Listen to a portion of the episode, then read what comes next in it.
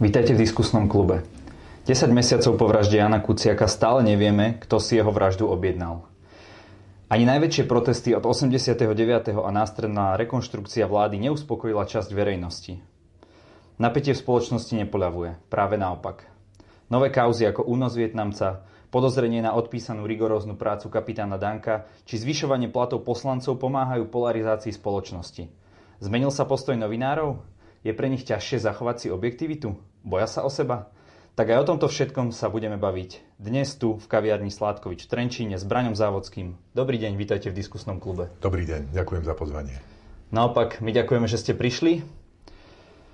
Pred rokom ste v diskusnom klube povedali, že na rozdiel od Ruska na Slovensku sú tie útoky na novinárov skôr verbálneho charakteru.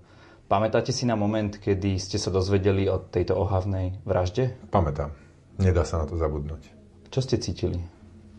Hnev, smútok, bezradnosť. Všetky, všetky tie najhoršie pocity, ktoré človek môže v takom momente cítiť. Zmenila sa vaša práca odvtedy? Samotná práca sa nezmenila, ale je fakt, že, je, že, je, že sa deje práve pod vplyvom toho, čo sa udialo ten, ten minulý február. Boli ste na tých politikov po tej udalosti trošku ostrejší? Lebo ja som mal subjektívne ten pocit, že vo vašej relácii? Neviem, neviem že ne, nechcel by som sa nikdy v tom štúdiu správať nejak ako účelovo kvôli niečomu konkrétnemu, mm-hmm. ale na druhej strane... Dôraznejší, dajme tomu. A myslím si, že skôr to vychádza z toho, z toho faktu, ktorý akoby sa deje za každým, pokiaľ situácia je veľmi, veľmi vážna. No a v tomto prípade sa bavíme o neúnosne vážnej situácii, ktorú Slovensko napriek tomu, že e, napríklad Pálko Rýpal stále nevieme vlastne, ako dopadol roky predtým ako, ako Janko Kuciak, tak e, niečo také sa tu nikdy nestalo. Čiže, čiže tá situácia sama o sebe bola neuveriteľne ťaživá, neuveriteľne vážna a s vážnosťou situácie e, samozrejme stúpa aj vážnosť tých, tých televíznych, rádiových, akýkoľvek diskusí. Takže z toho pohľadu áno že by ja som bol nejak cieľene teraz na niekoho tvrdší Jasne, alebo mekší, to asi to nie. Ale určite tá situácia, určite tá situácia sama sama e, vyvolala nejakú, nejakú, nejakú tiahu, nejakú extrémnu vážnosť, ktorá sa odrazila vo všetkom. Máte pocit, že to pomohlo v tom, že ľudia teraz viac sledujú verejné dianie? Áno.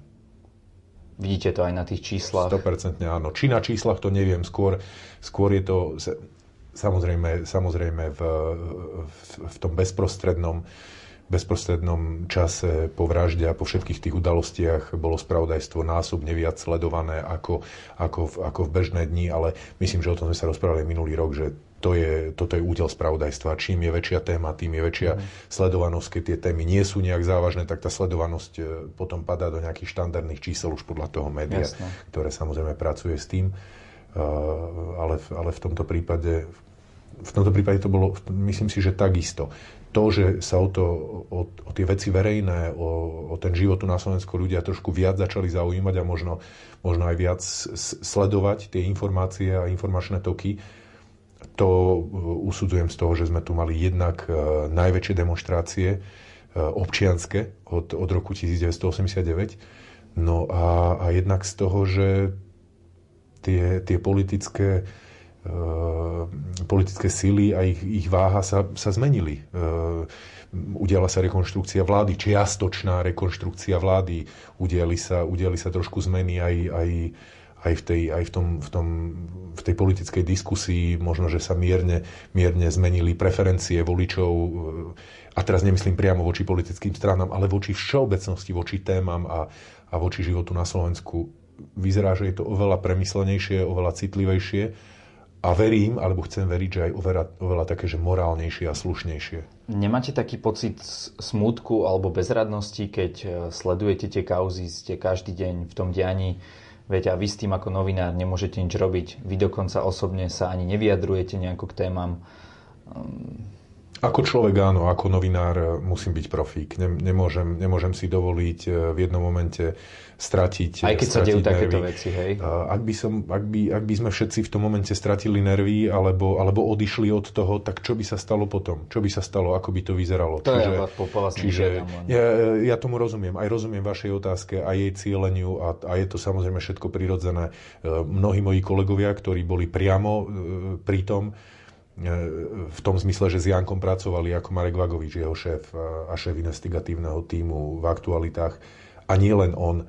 Uvažovali nad tým, či, či s tým aj neskončiť. Či s tým aj neskončiť. A, a, nemal som, v tom, nemal som v tom momente taký pocit, možno aj, možno aj kvôli tej blízkosti, ktorú mali oni e, voči tým kauzám, o ktorých sa mi písali, ktoré sa mi zisťovali ale aj, aj, tak, aj tak každý jeden z nás povedal, že, že, že nemôže, nemôže len tak skončiť, pretože, pretože potom by vlastne to znamenalo, že niekto zavraždil Janka a Martinu a život ide ďalej. Ale to nie je pravda. Život síce ide ďalej, ale ak môžem byť taký, taký, taký, takto zovšeobecniť, tak by som povedal, že ale nič nie je také isté.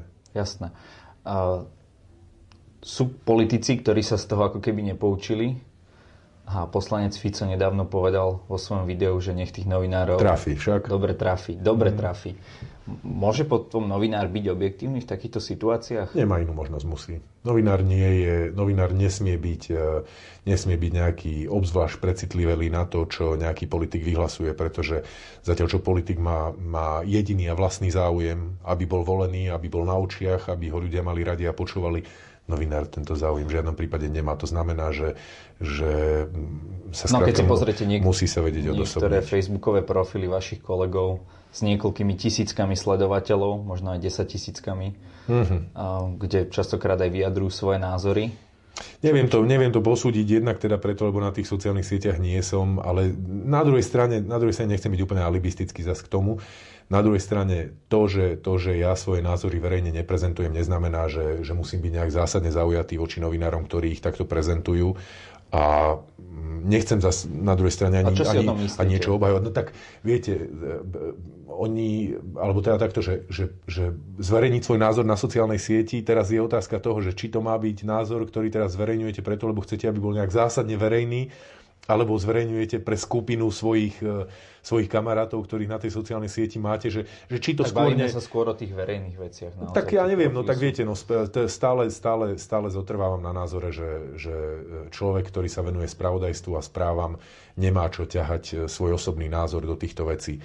Na druhej strane, ale samozrejme jedným dýchom dodávam, že takisto ako ktokoľvek iný je to živý, premýšľajúci, dýchajúci človek, ktorý svoj názor má a na nejakom tom fóre ho predsa len prezentuje. Či je to v okruhu jeho blízkych, či je to, či je to doma v rodine, či je to medzi kamarátmi, keď sedia treba niekde vonku na pive. E, niečo také tam určite je, ale, ale to neznamená, že automaticky to musí byť aj súčasťou verejnej debaty alebo debaty s nejakým politickým Rozumiem. lídrom alebo s kýmkoľvek.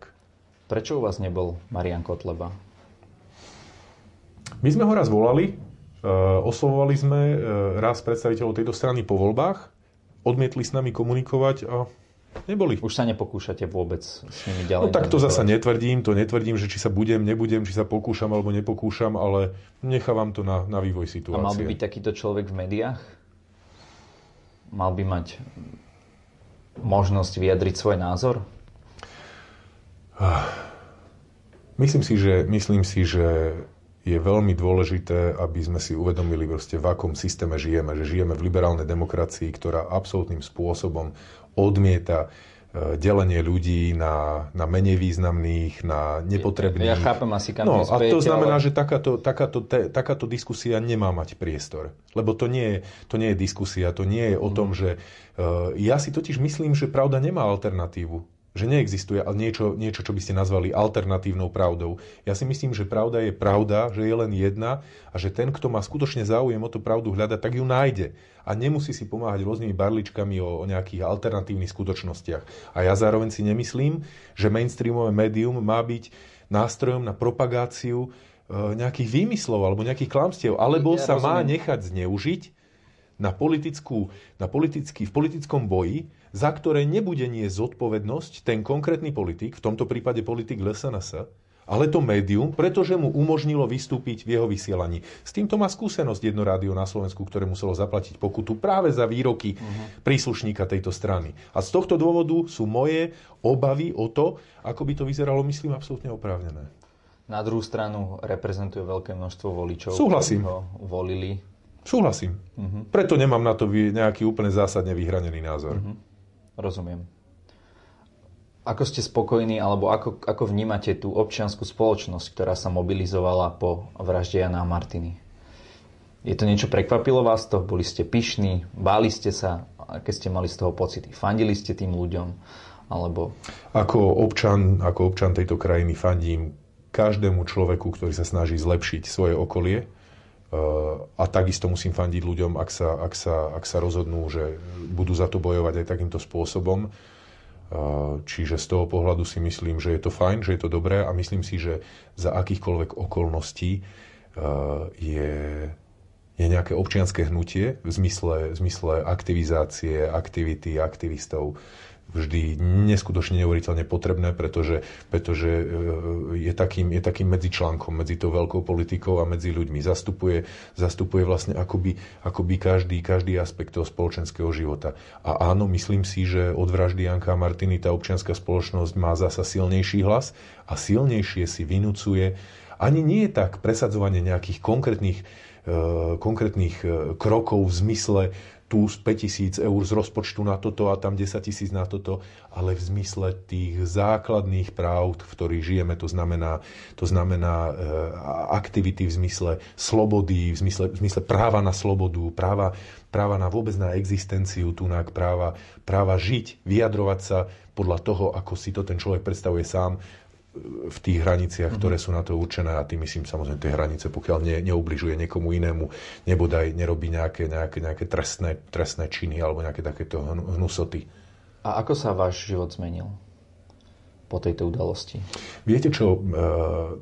Nezmenil sa? Toto je pre mňa veľmi ťažká otázka, lebo môj život uh, posledné roky menili, menili aj iné veci a toto, toto je súčasťou tých vecí, samozrejme ale nie, nie len toto. Pre mňa je, ak sa pýtate na môj život ako taký, tak na to vám odpovedám, že, že je tam aj niečo iné, čo môj život zmenilo oveľa viac ako vražda Janka a Martiny. Ak sa ma na to pýtate ako na novinára, tak hovorím, že áno, toto to zmenilo to asi bolo niečo najviac. osobného charakteru, mimo, mimo práce. Áno, samozrejme. Mm, OK, rozumiem. Pýtal som sa vás niekoľko otázok, na ktoré ste odpovedali. Ja vám ďakujem aj za to, že ste druhýkrát prišli do diskusného klubu. Prídem aj tretíkrát, keď ma zavoláte. prvý host. Áno? áno, to je veľká čest pre mňa. Máte, teda. máte prvenstvo.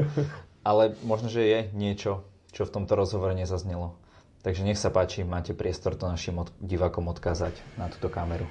Fúha, tak tých vecí je určite strašne veľa, aj keď e, ste sa spýtali asi na to, čo je teraz z pohľadu novinára také palčivé tie posledné, posledné mesiace.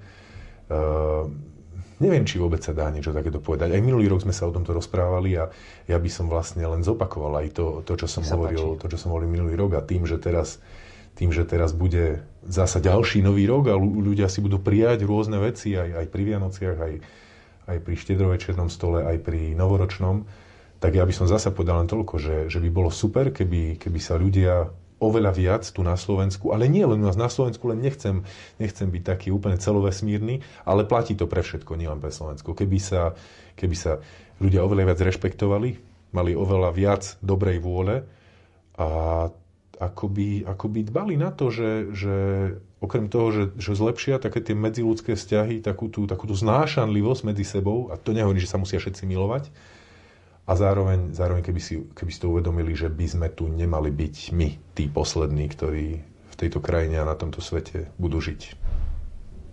Naražate zrejme na globálne oteplovanie. Naražam na, naražam na všetko, čo sa deje s našou planetou, aj na, aj na klimatické zmeny, naražam na vojny, naražam na, na vraždenie a zneužívanie detí, žien, narážam na to, že ani v 21. storočí tento svet a ľudia, ktorí v ňom žijú, nie sú vysporiadaní sami so sebou, pretože si myslím, že, že keby boli, tak nemôže zomrieť e, ani, ani Janko, ani Martina a nemôže zomrieť žiadne dieťa na tejto zemeguli.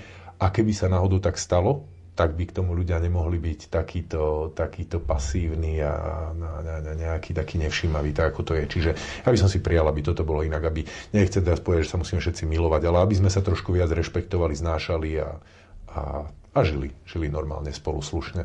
Za chvíľku budú Vianoce.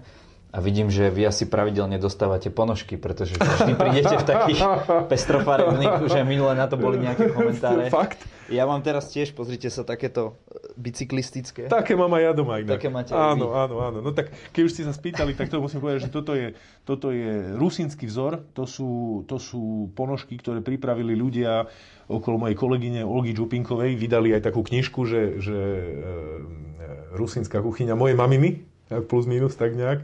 No a to pochádza z tej kolekcie, tak sa mi to veľmi páči. Takže reprezentujete. že ako, aj, to reprezentujem, reprezentujem veľmi, veľmi príjemný počin mladých ľudí a pekný výrobok, ktorý sa oplatí podporiť asi. Ďakujem. Pekný nový rok. Ďakujem veľmi pekne, všetko najlepšie.